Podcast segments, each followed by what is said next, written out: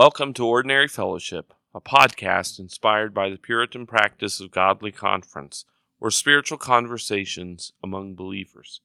These spiritual conversations offer practical spiritual help for Christian living. I'm Jeremy Lee, and with me today is my co host and friend, Matthew McLaughlin. Hey, Jeremy. He's also a officially now a deacon at Two Rivers Community Church. But you didn't get me a hat. Oh, uh, well, you're you've been canonized, so even if you don't have a hat, you are you're official. Okay, that's good to know. So today we're gonna get right to it because uh, we got a lot to cover. Um, a few months ago, we did overview of the Book of Psalms. Um, we enjoyed doing that. I'm not sure about our listeners because it was our least listened to podcast uh, in recent days, but um, we're going to do it anyway because we do this for fun. Um, if you like it, great. If not, we'll have fun. So we're going to do another overview of the of a book of the Bible. Today we're going to talk about Romans. Paul's letter to the Romans is uh, one of the most important books in the entire Bible, uh, New Testament or Old. Paul wrote it to explain his gospel to the people of Rome. He had never personally visited Rome, yet, of course, being an apostle, uh, the Roman church knew him by name and reputation. He was introducing himself because he planned to visit Rome at some point to get help um, financially and, and prayerfully uh, to support a mission trip to Spain. And so Paul was writing them, explaining his gospel that he preached all over the Roman Empire, around the Mediterranean at least.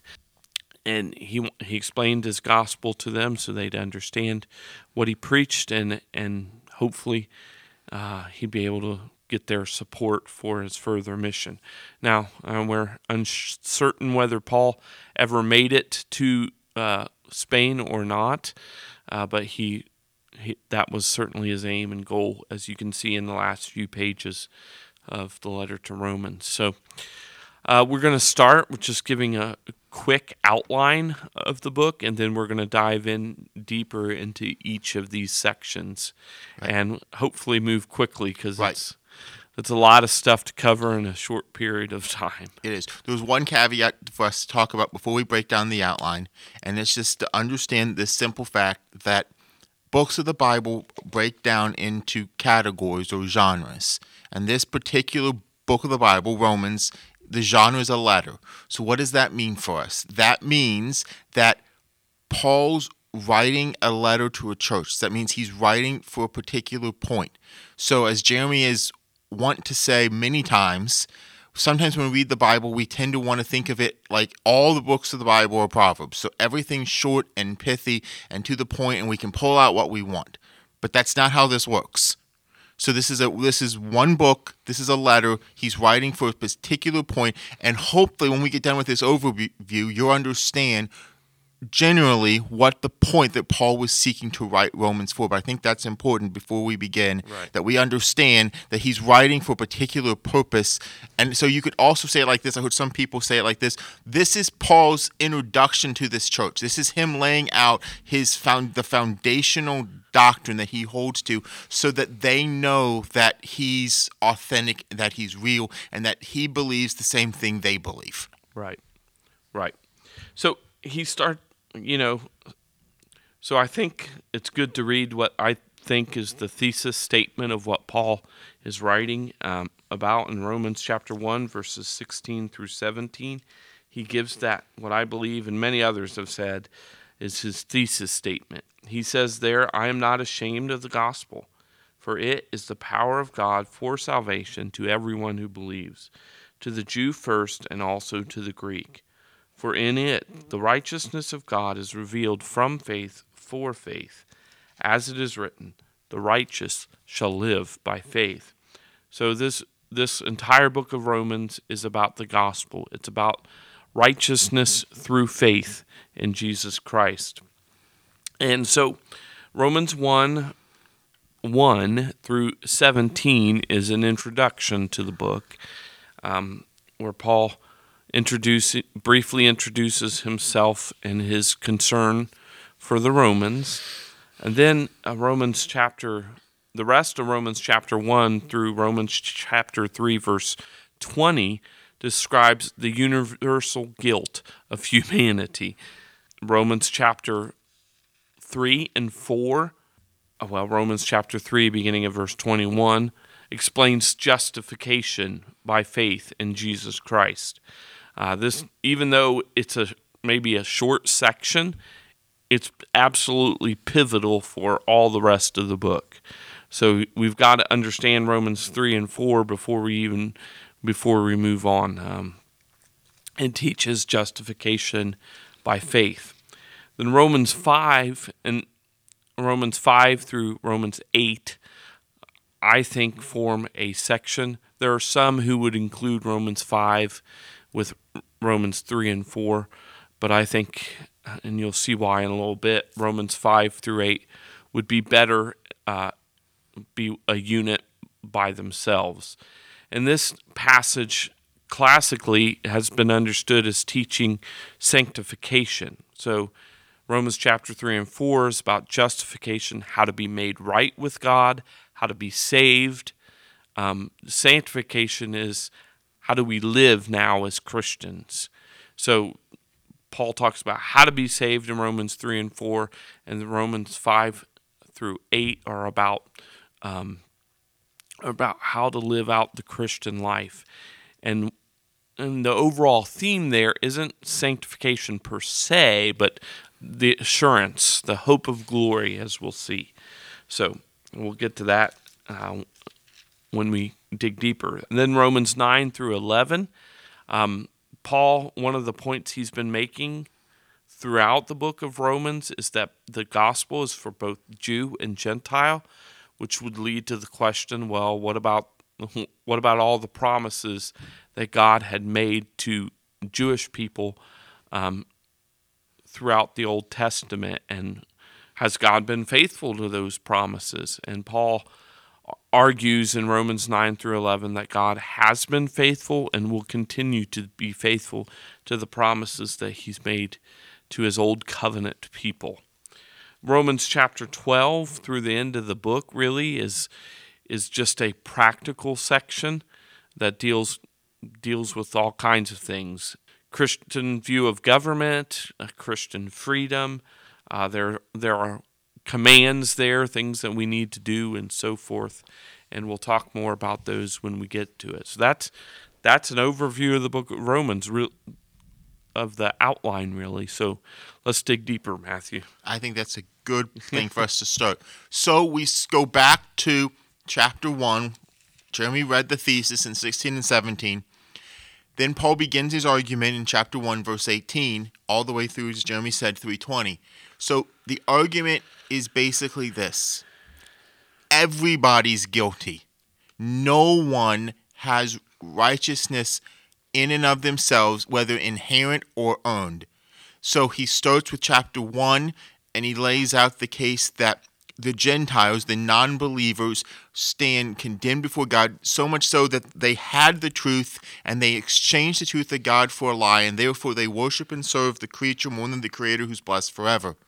And because of this, God gives them up, which, if you haven't taken the time to listen to Jeremy's sermons as he's preached through Romans, he spends much time talking about these those words and how just chilling those words actually are that God gave them up. Right. It's it's terrible. It is.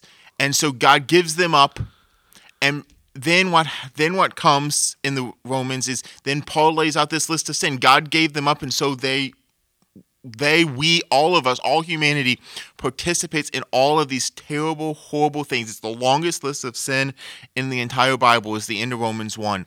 And the thing that all the caveat that always catches me off guard is in the midst of all this list of sins, we're not so bad that we just commit the sins that are known. There's this phrase that we're inventors of evil things.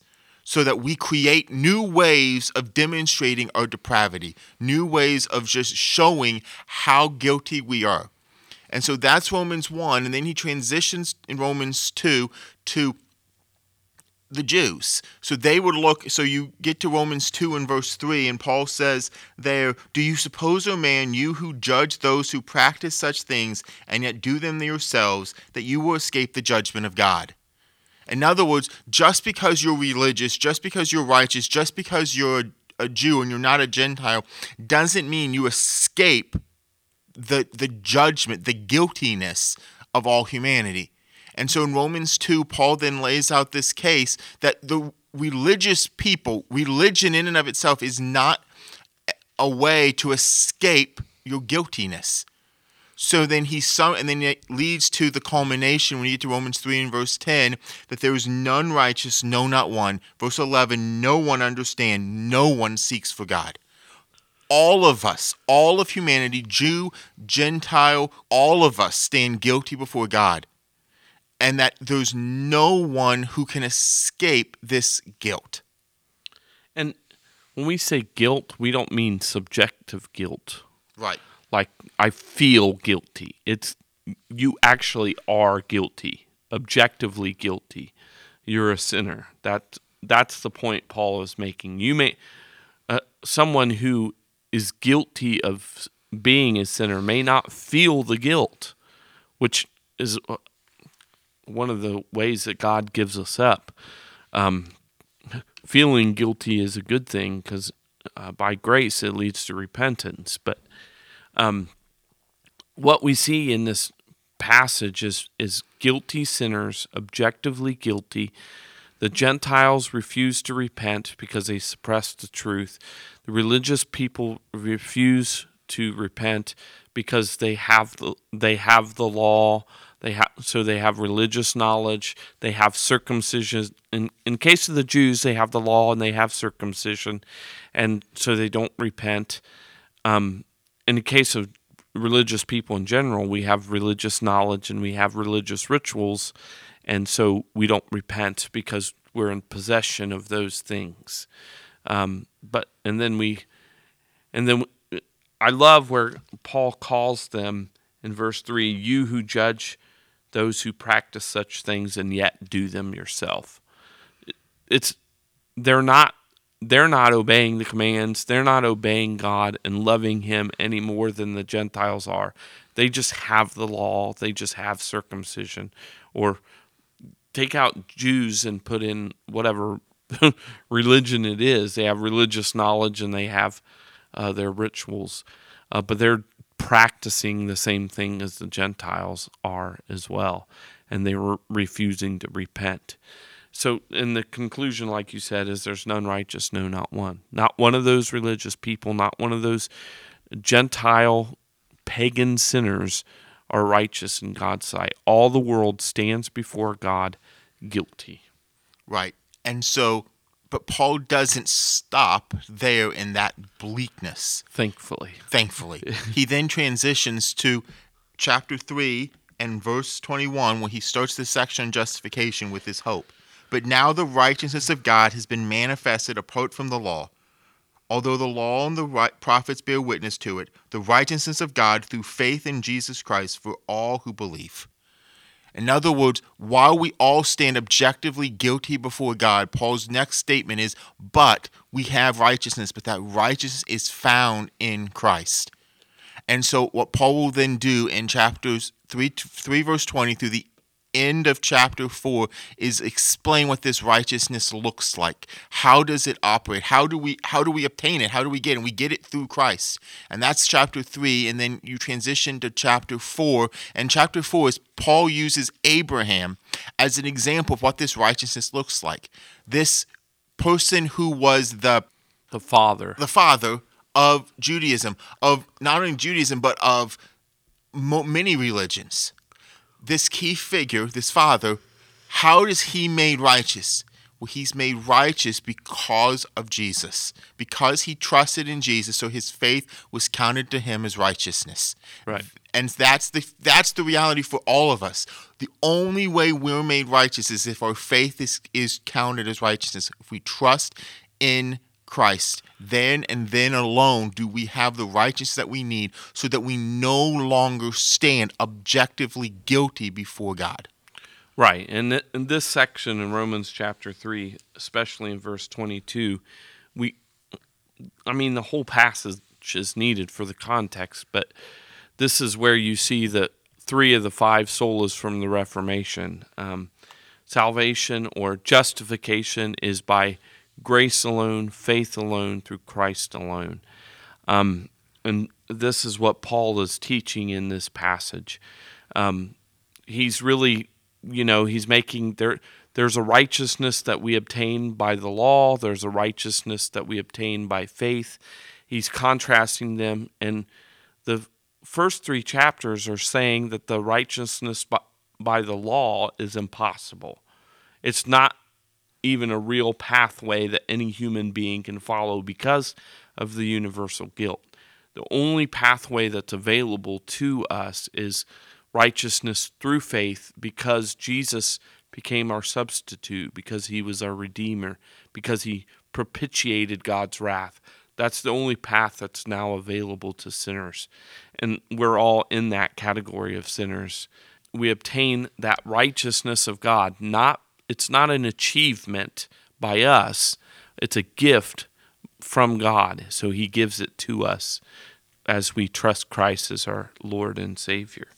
And even Abraham did the same thing. This is justification, okay? And in case you're not sure about these theological terms, justification really means two things that our sins are forgiven and that Christ's righteousness has been put on our account. The word that the reformers use is imputed, so that we stand before God. Instead of being guilty, as Paul talked about in Romans 1 through 3, we stand before God as righteous. Not because of the righteousness is our righteousness, but because it's God's own righteousness he gives as a gift. So then Romans chapter 5 through 8 then talk about now now that we're justified, now what? How do we live out that faith? So Romans 5 and verse 2 it talks about rejoicing in the hope of glory. And then in, uh, then at the end of Romans 8 it's also talking about this hope of glory. Uh, this this is a way of telling us that this section all goes together and that the theme of that chapter is the hope of glory. Or I think another way of saying it is assurance. Because the glory is heaven. The glory is eternal life. The glory is being completely made like Christ. So that's that's the goal and aim of the Christian life to be eventually glorified. And so Romans 5 and 8 talk about that that aim, that goal. And what Paul's wanting to do, we have this hope of glory and it's it's assurance that we're going to make it. Uh, this section, especially in Romans chapter 8, teaches us that if we're justified, if we've truly been saved, if we've truly trusted Christ as Lord and Savior, we will certainly be glorified. We will reach heaven. We will be made like Christ. And that import that is important because in our outline we said this is about sanctification. And that, that assurance that we're right with God is important for our Christian walk um, because otherwise, our Christian walk becomes a way to earn God's righteousness. And we've already seen in Romans that that's impossible. So, as when we look at this passage, Paul's not saying this is a way to earn righteousness. He's saying this is how a Christian lives out his faith in the Lord Jesus Christ. And one of the things Paul talks about uh, here in Romans 5 12 through 21 is the contrast between Adam and Christ. Adam brought sin and death into the world through his sin, but Christ brought life and righteousness into the world through his life and death. And so Adam and Adam and sin and death have been kicked off the throne, and Christ the King has taken the throne, and now life and righteousness reign. And this is this is our standing in Christ. This is the realm that we're in. We're in the kingdom of God. We're in the covenant of grace where life and righteousness and Christ reigns. And so in this path in this in this section, then Paul is telling us that we're dead to sin. Sin's been kicked off the throne. Uh, in Romans chapters six and seven, Paul Paul talks about our relationship to the law and that we've been freed from the law in its condemning force. Uh, there's more to say about that, but we we're not going to talk about that on this episode. And we've been joined to Christ, so uh, we have Him. Uh, Romans chapter eight talks about the work of the Spirit and how the Spirit His works in us to help us to live out that Christian life even in so much as he helps us he helps us to pray when we don't even know what to pray for. He's the one that sheds the love of god abroad in our hearts. He's the one that gives us that that assurance that hope of future glory. Uh, so this is a critical passage to understand and i know you love romans chapter 8 especially I do. I love Romans. I love the whole five through eight. Just just from a counseling perspective, there's much in Romans five through eight for us to meditate on because it produces the framework that allows us to help one another. Because to know how to live out this Christian life, so that it's not just this these philosophical concepts, but rather Romans five through eight, I think puts flesh onto the gospel. What does the gospel look like? How does it how does it matter on a day-to-day basis? It matters because Romans 6 I'm no longer under the penalty of sin. Therefore I'm free. But I'm not free to do whatever I want. I'm free to do what God's called me to do. I'm free to mortify, to kill, to cut off sin. But yet Romans but, that, but yet you get to Romans 7 and you see this great argument Paul has with himself about how that's a struggle and we all understand that struggle so that so that anyone who tries to tell you that when you become a christian life just becomes easy has never spent any time reading romans 7 because if if paul sits here and struggles with the things that i want to do i don't do and the things i don't want to do i do do. What am i supposed to do? If that's where paul's at then why do we think we get to escape that? But then his summary is Romans 8, as Jeremy's already talked about. And you get to Romans 8 1, which is just so amazing. There, there now, therefore, is no condemnation to them who are in Christ Jesus. In Christ, I stand free. I am no longer condemned from the guilt that ultimately I should have on me. Jesus has set me free from it. And there was just, I love Romans 8 and just what it speaks to, and as Jeremy already has laid out, that ultimately we have this hope and this future glory which that then leads us transition wise into Romans 9 through 11, the next section. Now, Romans 9 through 11 can get a bad reputation yeah. because to for a lot of people it's hard. So I'm going to lay out some of the controversy quickly and then I'm going to let Jeremy explain what what's actually going on. So just quickly some of the controversy is in Romans 9 and 10 especially, you get probably the greatest lengthy explanation of predestination in scripture. So that becomes controversial to some people because of just it doesn't fit into how they view the rest of scripture. So they have to, we have to wrestle with that. Then you get to Romans 11, and Romans 11 is anyone, whatever your opinion is on the end times, you think Romans 11 proves your point. and so that becomes part of the challenge. And so that's why sometimes people will shy away, especially from Romans 9 and Romans 11, but they'll talk about Romans 10 because there are those verses in Romans 10 about what salvation is and how we're supposed to express the gospel and how can they hear without a preacher. And so yeah, you'll hear lots of sermons on Romans ten, but Romans nine on, and eleven, we you, don't want to talk about those. Right. You get you get sermons on Romans 10, 9 through 10, 15, and the rest of it's like it's in the Bible, huh? What? But yeah. So, Jeremy, with all that being said, what's Paul's argument in Romans 9 through 11? Well, and I would say this this section is the most controversial in Romans, other than Romans chapter 7. Um, but we don't have time to delve into that. So, Paul has been arguing throughout the, his letter Romans, as I said, that um, the gospel is for Jews and Gentiles, and so this section is dealing with what about the Jews? Um, and what Paul says in Romans 9, without going into any detail because of the constraints of time, um, is that it's always been God's choice. Um, he gives the example of I, uh, Isaac and then Jacob as being God's choice. Um, so it God the intention never was that God was going to save every descendant of Abraham. He made choices all along the way. He saved Isaac, not Ishmael. He saved Jacob, not Esau. Um, so it's always been by God's choice, and that's the that's what Romans chapter nine really um, brings forward. And then Romans chapter ten talks about faith being key. Um, and that the reason why the Jews weren't being saved um, is because they wouldn't believe. So faith is critical as well. And so it's always been God's choice and it's always been by faith.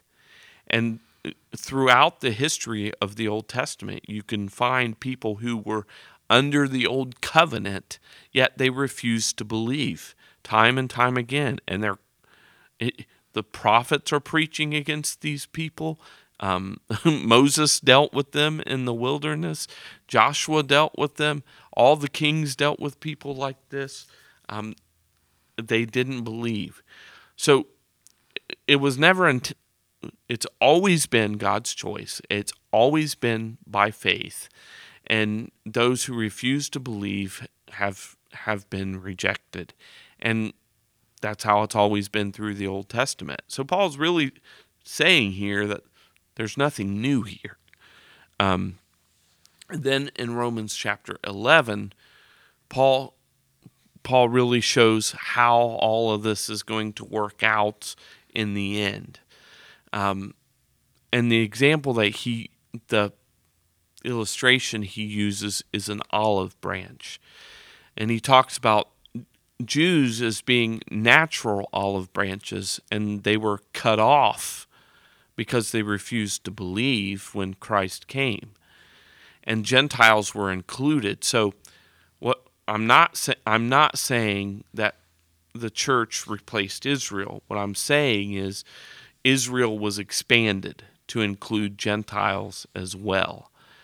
And the so if Paul's argument is that if Gentiles can be included who aren't natural branches, then the branches that are natural can be included. In other words, there's still hope for Jews to turn to Christ and be saved. There's still salvation available for for the Jews. The the new covenant didn't cut off all opportunities for Jews to be made right with God. It it just expanded it to include Gentiles as well so and there's there's other issues there as well but um, one of the things we know is that it's it's a mystery. It's mysterious how god is going to work out all his promises. Uh, but a mystery doesn't mean it's not going to happen. It just means we don't know how it's all going to work out. And uh, as paul and whenever whenever we come across a mystery, like when we talk about the Trinity, and even two weeks ago, we talked about two natures of Christ, and we don't we don't just go, we don't give up the faith. We say, no, this is a reason to worship God, because God is greater than we can understand.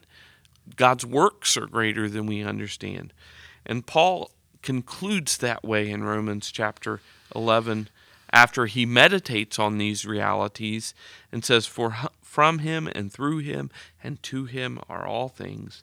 To him be glory forever. Amen. So he, he praises God for how he's going to work this out. And I have an idea of what I think, uh, because, but uh, Matthew disagrees with me, and other friends disagree with me about how this is going to work out. But ultimately, you know, we'll see when we get there. We don't we don't know for sure. We try we do our best to understand what Scripture says, and uh, trust God to work it out in His own timing and in the way that He sees fit. So that's Romans nine through eleven. Fascinating passage of Scripture. Uh, it, in some ways, it, if you've never dealt with these passages, it's going to be head scratching and uh, a lot of thinking, uh, but it's good to stretch. It is, and I think, but I think the ultimate takeaway is what you just finished with, in that as Paul writes and meditates, he can't help but finish by worshiping God. Right, and even predestination, you know, we don't.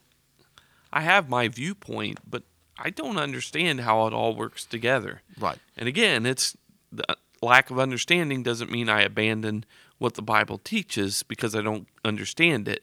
It's that I have to realize God's smarter than I am. Right. And so that and and be since God's smarter than I am, then the natural inclination of my heart should be to worship. Right.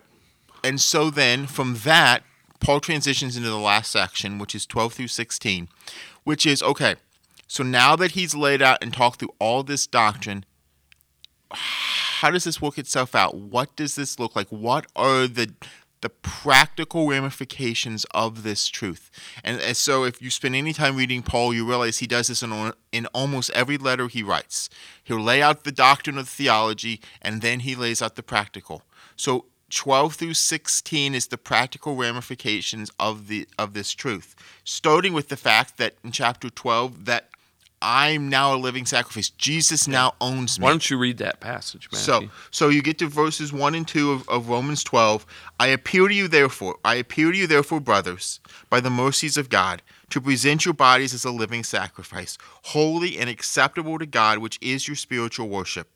Do not be conformed to this world, but be transformed by the renewal of your mind, that by testing you may discern what is the will of God, what is good and acceptable and perfect and I, I think that is so important as a transition to where he's going to start giving commands and things like that because we often think we often get this idea of if we obey god's going to bless us um, or if we obey we're going to make it to heaven. It's all turns back to works.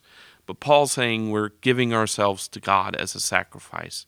So it's it's an act of devotion to god. It's an act of love for god to live in obedience to Him, as Paul describes in these passage in this section that we're looking at. Right. And I, I think I really think Romans 12, 1 through 2 is the key to everything that comes after it. I would agree because and because because we're living sacrifice, we understand then he transitions into okay, now each of you have a different gift or a different role in the church but not only do you have a different gift and a role in the church you also have these marks of what makes you a true christian what do you look like what is how do you operate how do you therefore because you're a sacrifice now verse chapters 13 you can submit to authorities? How do you rate and how do you relate to the authorities? Right how do you get along with the authorities? How do you how do you do those things? Then you get to 14 and 15 which is christian liberty. How do you get along with people that don't agree with you? Right. So, but all of that flows out of the fact that I'm a living sacrifice, that I'm giving myself to God. And, and even Paul's plea for help on missions. Right. Is is Paul giving himself to God for the cause of the gospel? So, um, you know, all all of this is ways we're living out being a living sacrifice to Christ. Um, I especially like Romans 14 and 15, being a recovering fundamentalist. uh, we didn't read this this stuff in church because you know I understand. there there is no freedom there. But um, these these are important. Romans, all of this is important, and, and you've probably all heard sermons on Romans 13 now uh, because of COVID. so we, we don't even have to talk about that because I'm sure you all heard sermons on that recently. Uh, but Romans 14 and 15 so so important. I mean, even when you're getting into disagreements about ma- masks and vaccines, um, how do you get along with people Christian, good Christian brothers who disagree. Um, it's it's a great chapter to read to help help work through that and give people liberty and uh, and and for you to live for God following your own conscience because Christ is the Lord of your conscience, not me, not Matthew, not your pastor, and especially not the Pope. So, yeah, I especially love um, Romans 15, verse 13. I myself am satisfied about you, my brother, that you were full of goodness, filled with all knowledge, able to instruct one another. Why is that important? Because to me, that's one of the theological groundworks of why we do biblical counseling.